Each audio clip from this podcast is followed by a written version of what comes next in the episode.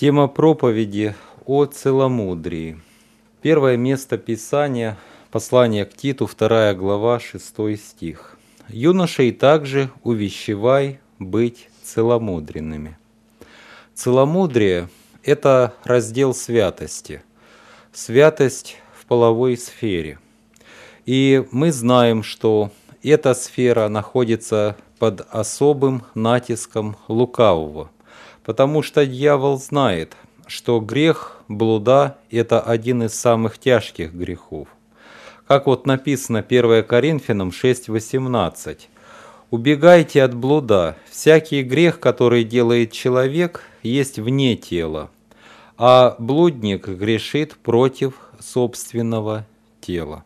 То есть Писание обособляет этот грех в отличие от других грехов.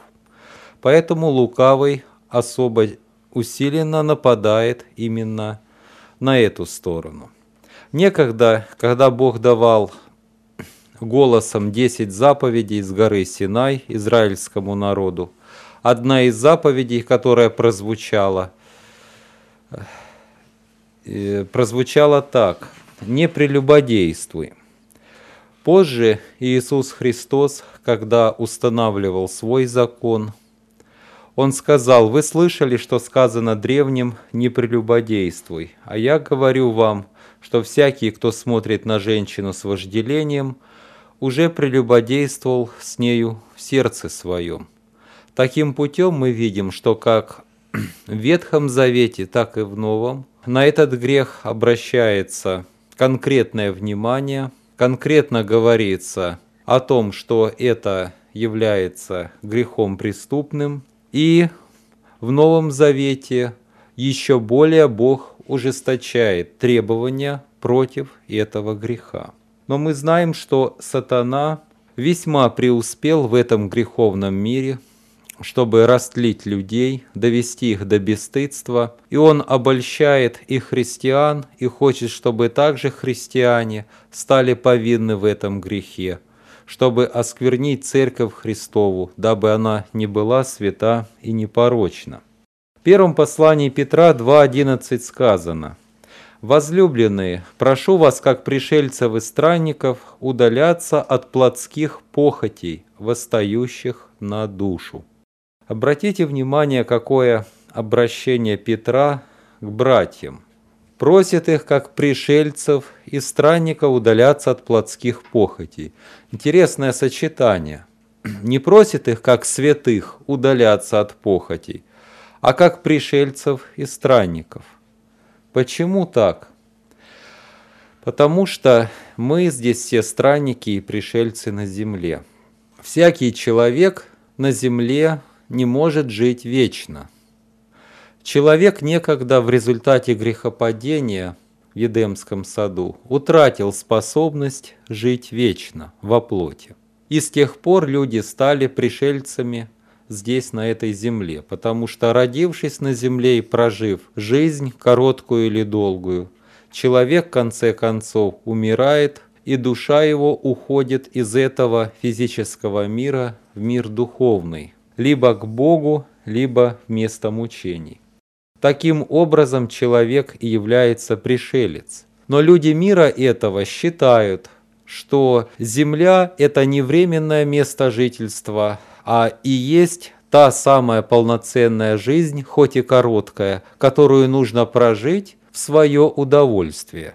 И один из главных принципов удовольствия – они используют похоти плотские – для того, чтобы удовлетворить себя и насладиться грехом. Насладиться, э, так сказать, сладостью запретного плода. И таким образом они идут в погибель. А раз мы пришельцы здесь и странники, то обольстительные прелести похотей не должны на нас влиять, мы должны воспринимать это как соблазн, который нужно отвергнуть, чтобы показать Господу повиновение, любовь к Нему и святость, отрицая натиски лукавого и показывая этим самым, что мы ищем подлинного наслаждения небесного во Христе, в жизни небесной. А здесь, в этой временной жизни, все обольщения и прелести этого физического мира не являются для нас основой и самоцелью нашего счастья.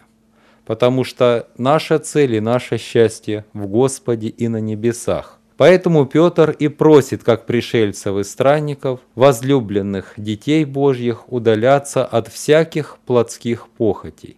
И эти похоти, как написано, восстают на душу. То есть они ведут себя как полчища вражеские, как армии вражеские, которые нападают на Церковь Христову и хотят ее победить. И соблазны половые, которые сатана расставил кругом в виде всевозможных газет, журналов, в виде развращающих фильмов или сюжетов развращающих, которые используются то в рекламах, то еще где-нибудь, то в песнях. Много существует всевозможных соблазнов.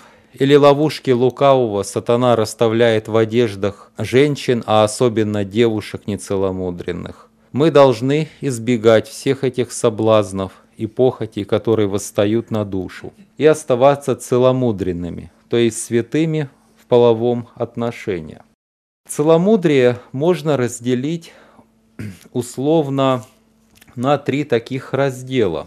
Во-первых, нужно иметь дух целомудрен, целомудрия – во-вторых, надо иметь целомудренное мышление и восприятие окружающего мира.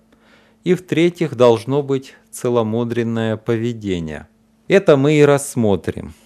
Прежде всего, целомудрие имеет духовное свойство, потому оно и называется духом целомудрия. 2 Тимофею 1.7 написано так. «Ибо дал нам Бог духа не боязни, но силы и любви, и целомудрия.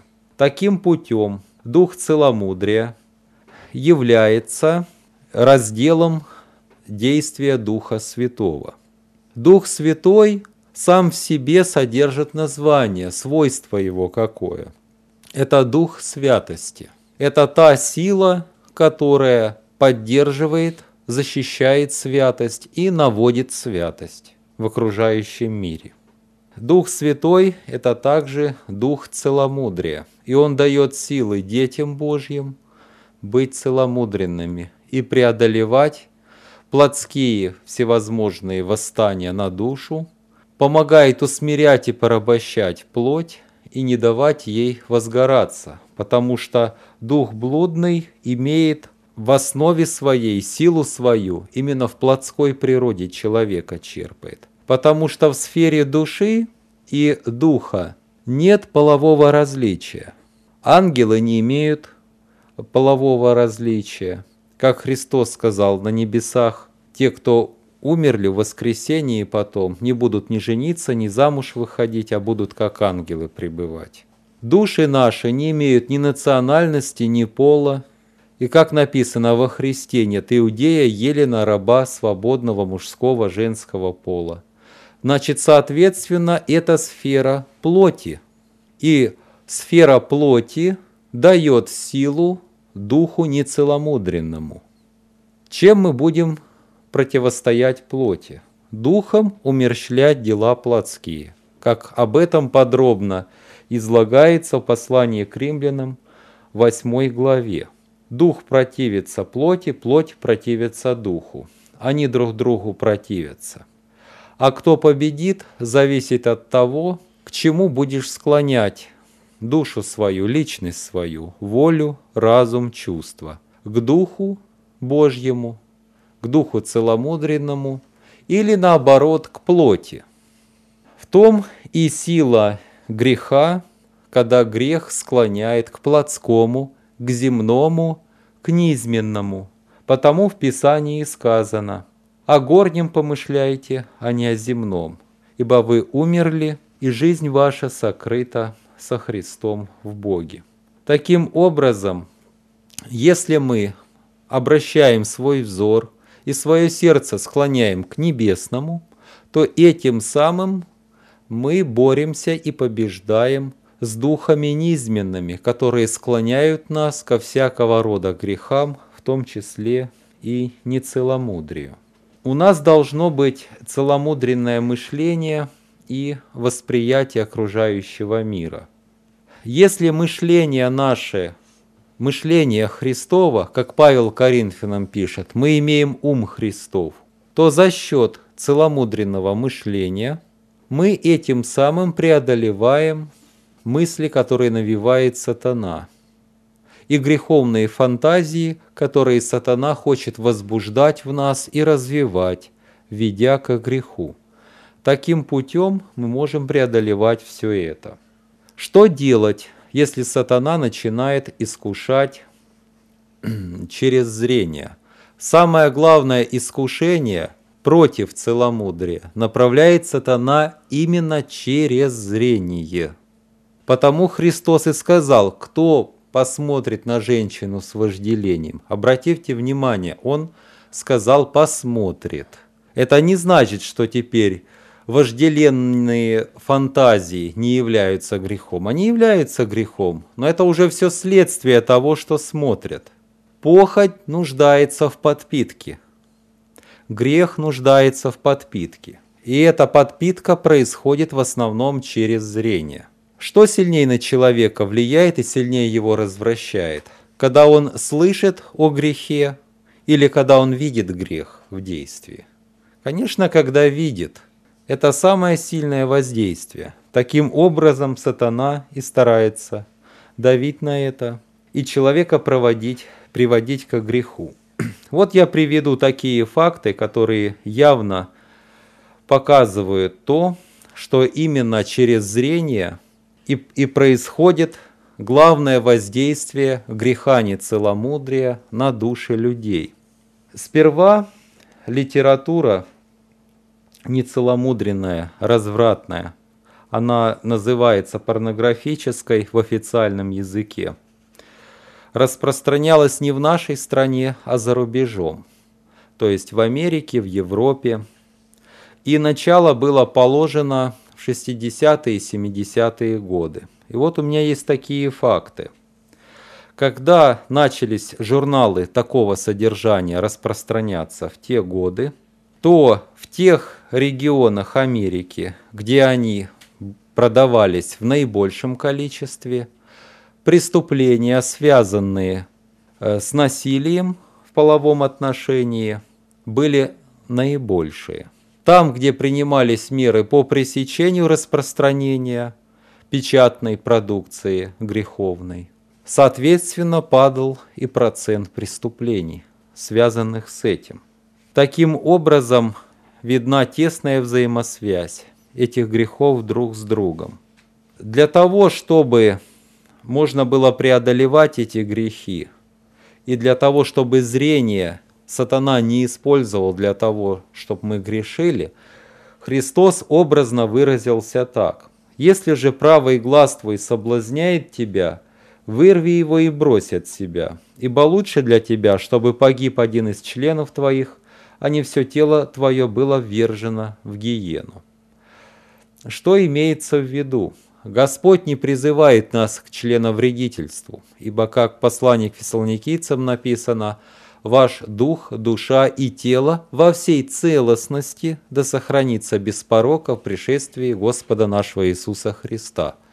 А если будет вырван глаз, то уже целостности тела не будет, и будет порок, человек будет одноглазый.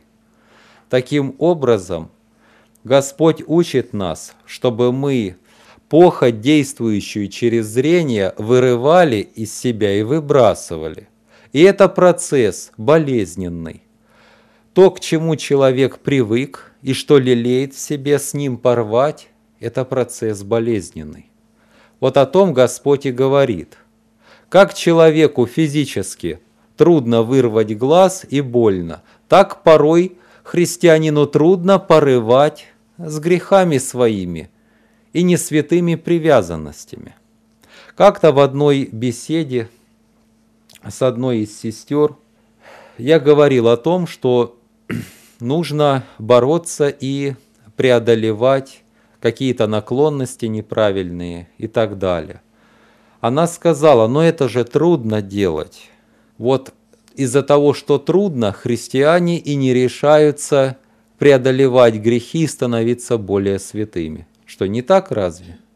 Именно так То есть проблема не в том, чтобы знать о том, что нужно делать, а проблема в том, что не хотят делать так, потому что это трудно. Но в этом и заключается сораспятие со Христом, что мы наживую берем и вырываем похоть из себя, что берем наживую из сердца, вырываем обидчивость, вырываем, может быть, жадность и так далее и тому подобное.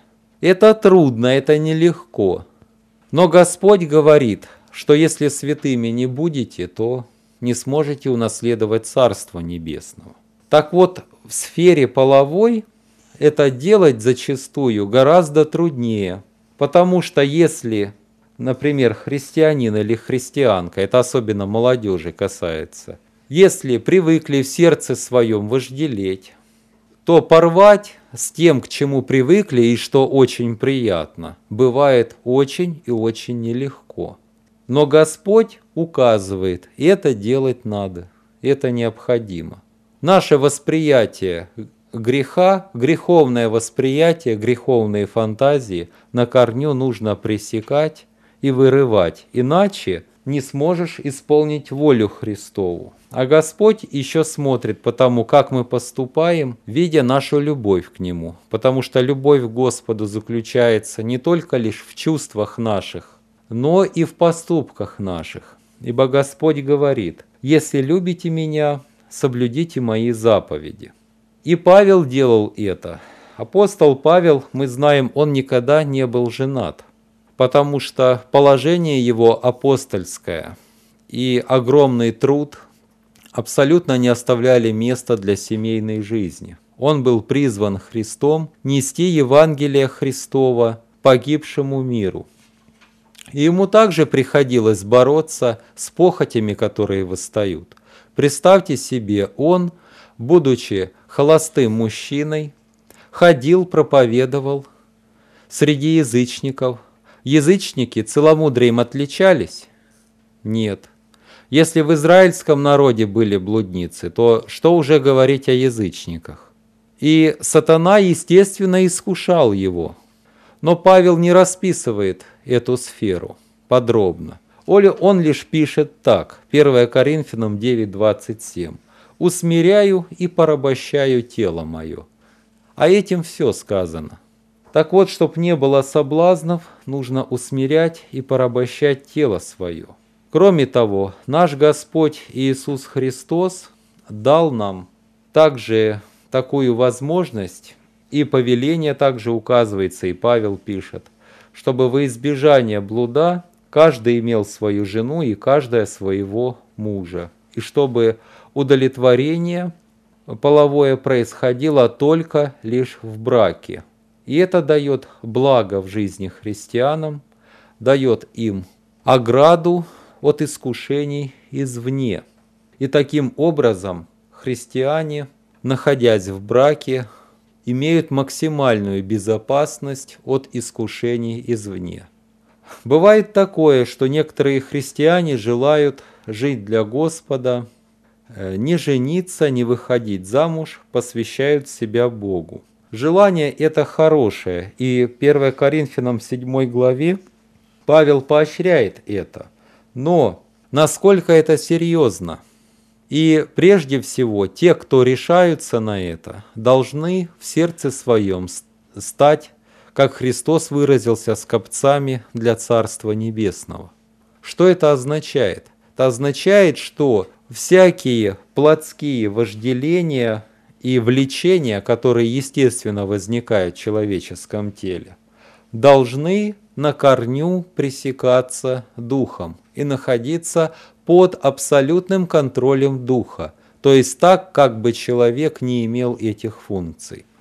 Только в этом случае он может остаться святым и целомудренным и не подпадет под искушение лукавого. Ибо мне самому приходилось наблюдать такое, такую печальную практику, когда один христианин, желая для Бога быть духовным скопцом, потом, позже, он и отпал от Бога, и в блуд ступил с мирской женщиной. Ибо влечение плотское в нем не пресечено, в нем есть потребность, а женщина обольстила его, и он стал грешником. И таким путем, вместо того, чтобы служить Господу, он стал блудником. А Писание учит, блудники и прелюбодеи Царство Божие не наследуют. Поэтому с этим нужно быть очень осторожными и подходить к этому необходимо с полной серьезностью и абсолютно объективно видеть, что и как происходит. Следует также упомянуть, что на целомудренность поведения также влияет не только то, что мы видим вокруг себя, но и влияет то, чем мы питаемся, как долго христианин находится наедине сам с собой, какие мысли его посещают, какое время суток, насколько он духовен, влияют продукты питания, потому что есть продукты питания, которые способствуют возбуждению плоти человеческой, а есть продукты питания, которые наоборот содействуют усмирению. И целый ряд этих факторов необходимо учитывать для этого. И также родители должны следить за развитием своего ребенка и своевременно выявлять и направлять в нужное русло, а также пресекать всякие греховные склонности детей своих по мере их роста и развития физиологического, потому что слишком много кругом соблазнов и отклонений, которые ведут к греху и к погибели. Существует в этом греховном мире одна очень страшная тенденция. Порог вовлечения в половой грех детей, э, возрастной порог, все опускается ниже и ниже. И у меня есть такая статистика, что до 14 лет, в возрасте до 14 лет – количество абортов девочек увеличивается постоянно. Возраст до 14 лет, это же дети совсем. И этот порог все сильнее растет с 14 до 18, с 18 и выше. И дошло даже до того, что в крупных городах уже даже существует индустрия, когда из а, оболочки, которая вокруг ребенка, после абортов делают даже препараты. И это поставлено вообще на индустриальное, даже на индустриальный уровень. Вот сколько сдается этого. Это говорит об огромном числе абортов. И число это постоянно возрастает. Все это говорит о распущенности и низости людей человечества.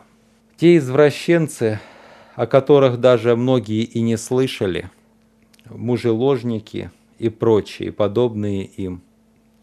Сейчас эти люди выставляются в средствах массовой информации чуть ли не героями.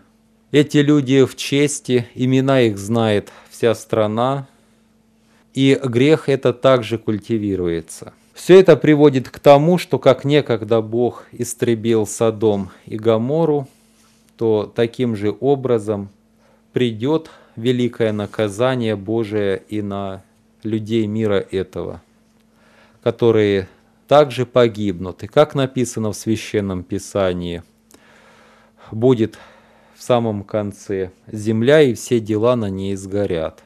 Некогда Содом и Гоморра сгорели в огне – а сейчас мир, становясь Содомом и Гоморой, придет уже также к истреблению огнем. И самое страшное, что грешники эти после суда Божьего пойдут в муку вечную. Туда же сатана хочет вовлечь в то же самое русло и христиан, если ему это возможно. Один из плодов, один из самых страшных плодов нецеломудрия – это детоубийство, которое называется более благозвучным словом абортами. Ибо если говорить детоубийство, то слишком явно будет сущность этого действия. Поэтому заменили это другим словом. Люди сейчас занимаются детоубийством по той причине, что, во-первых, они считают, что иметь больше одного ребенка, к примеру, это плохо, что и так трудно жить, мы не можем себе позволить многих вещей, если у нас будет больше детей, и так далее и тому подобное. И все это является причинами к тому, чтобы идти и убивать детей. То, что я сейчас перечислил, и является причиной очень многих людей, которые совершают аборты. А причина тому, что нецеломудренно многие себя просто-напросто ведут, потому что очень часто эти дети возникают вне брака. Это все было некогда запланировано людьми, зложелателями. Вот один из моментов, информация, которая попала мне, она была опубликована в интернете. В 1942 году выступал профессор Вельцер в нацистской Германии и в своем меморандуме он провозгласил следующее в отношении русского народа. Мы должны внушить русскому населению идею, что иметь несколько детей – это плохо. Мы должны внушить им, что дети причиняют проблемы, что если иметь детей, то хорошие вещи, которые хочешь иметь, будут недоступны из-за того, что деньги будут тратиться на детей. Мы также должны внушить, что деторождение может произвести вредный эффект, вредное воздействие на женское здоровье.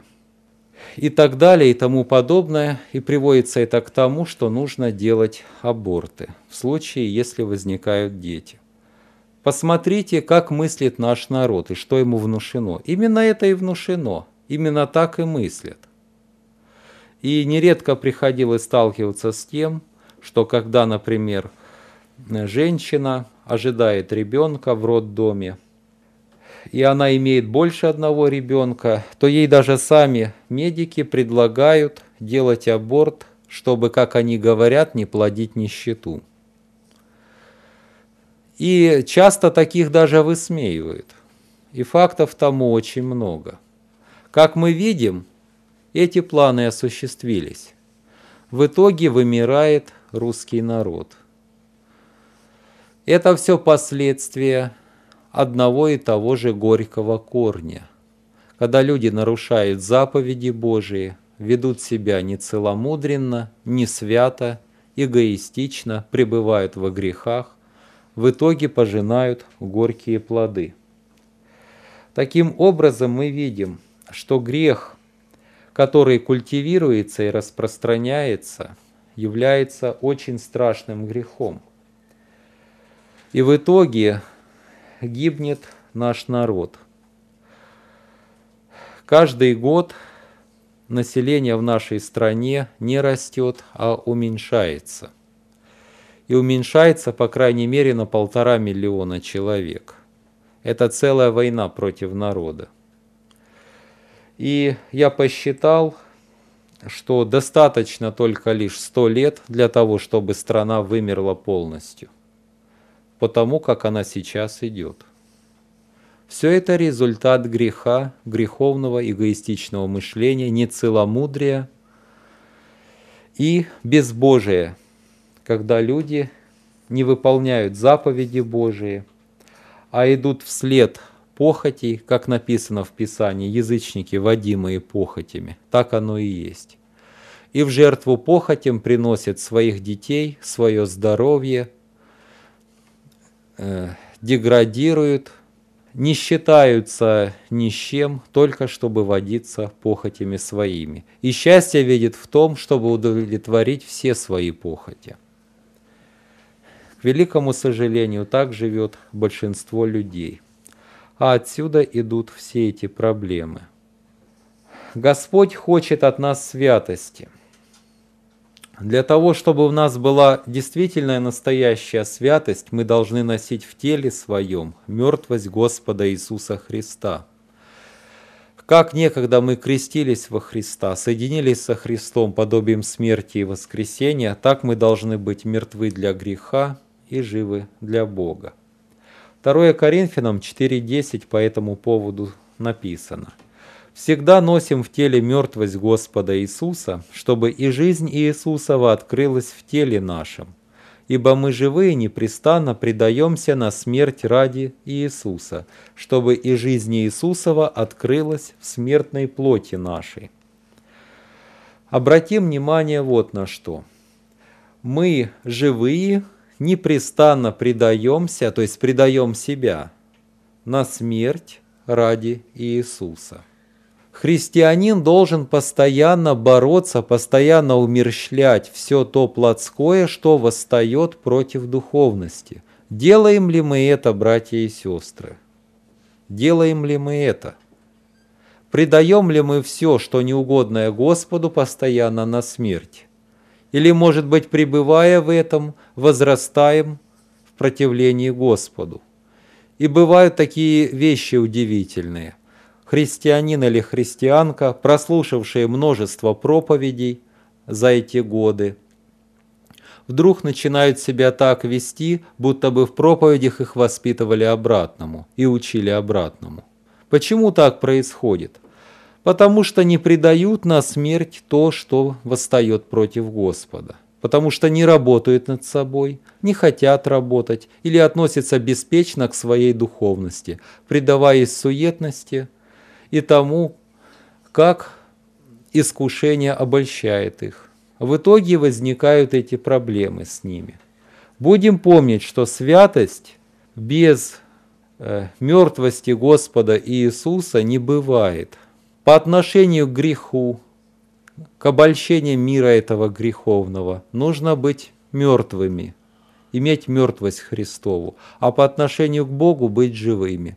Тогда действительно только жизнь Христова откроется в теле нашем, и будет все на своем месте. 1 Петра 4.1 дополняет эту мысль.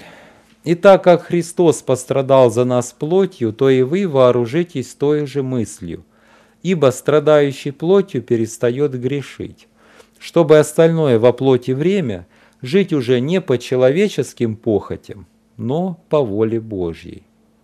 Христос не страдал за свои грехи, ибо Он не сделал ни одного греха. А раз Он за нас пострадал плотью за наши грехи, то об этом нужно помышлять и вооружаться этой мыслью.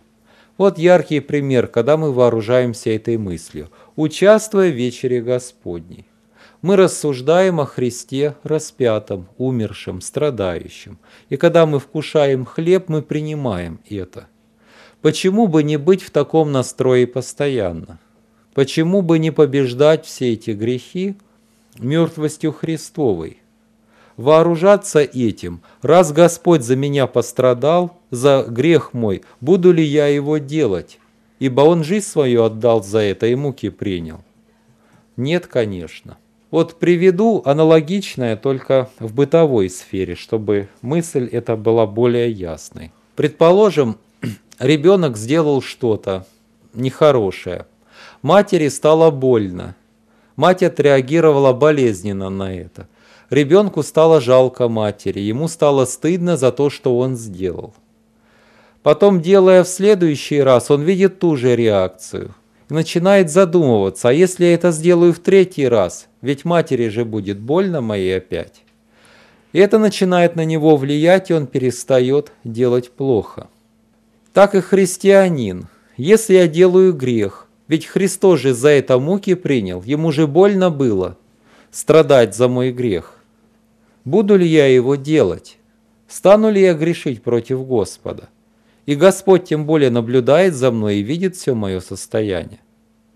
Вот когда мы так вооружаемся мыслью этой, что Христос пострадал за нас плотью, то перестаем грешить и живем не по похотям человеческим, но по воле Божией. Давайте почаще применять это оружие. Наш Господь Иисус Христос сказал также, что светильником тела или светильником души является око, то есть зрение наше. Во взгляде человека выражается его внутренняя сущность очень часто. Поэтому, когда встречаешь человека или видишь, сатана хочет, например, обратить внимание на плоть противоположного пола. Обращай внимание на взгляд, смотри, что там заложено. И в взгляде часто бывает заложена злая обольстительная сущность.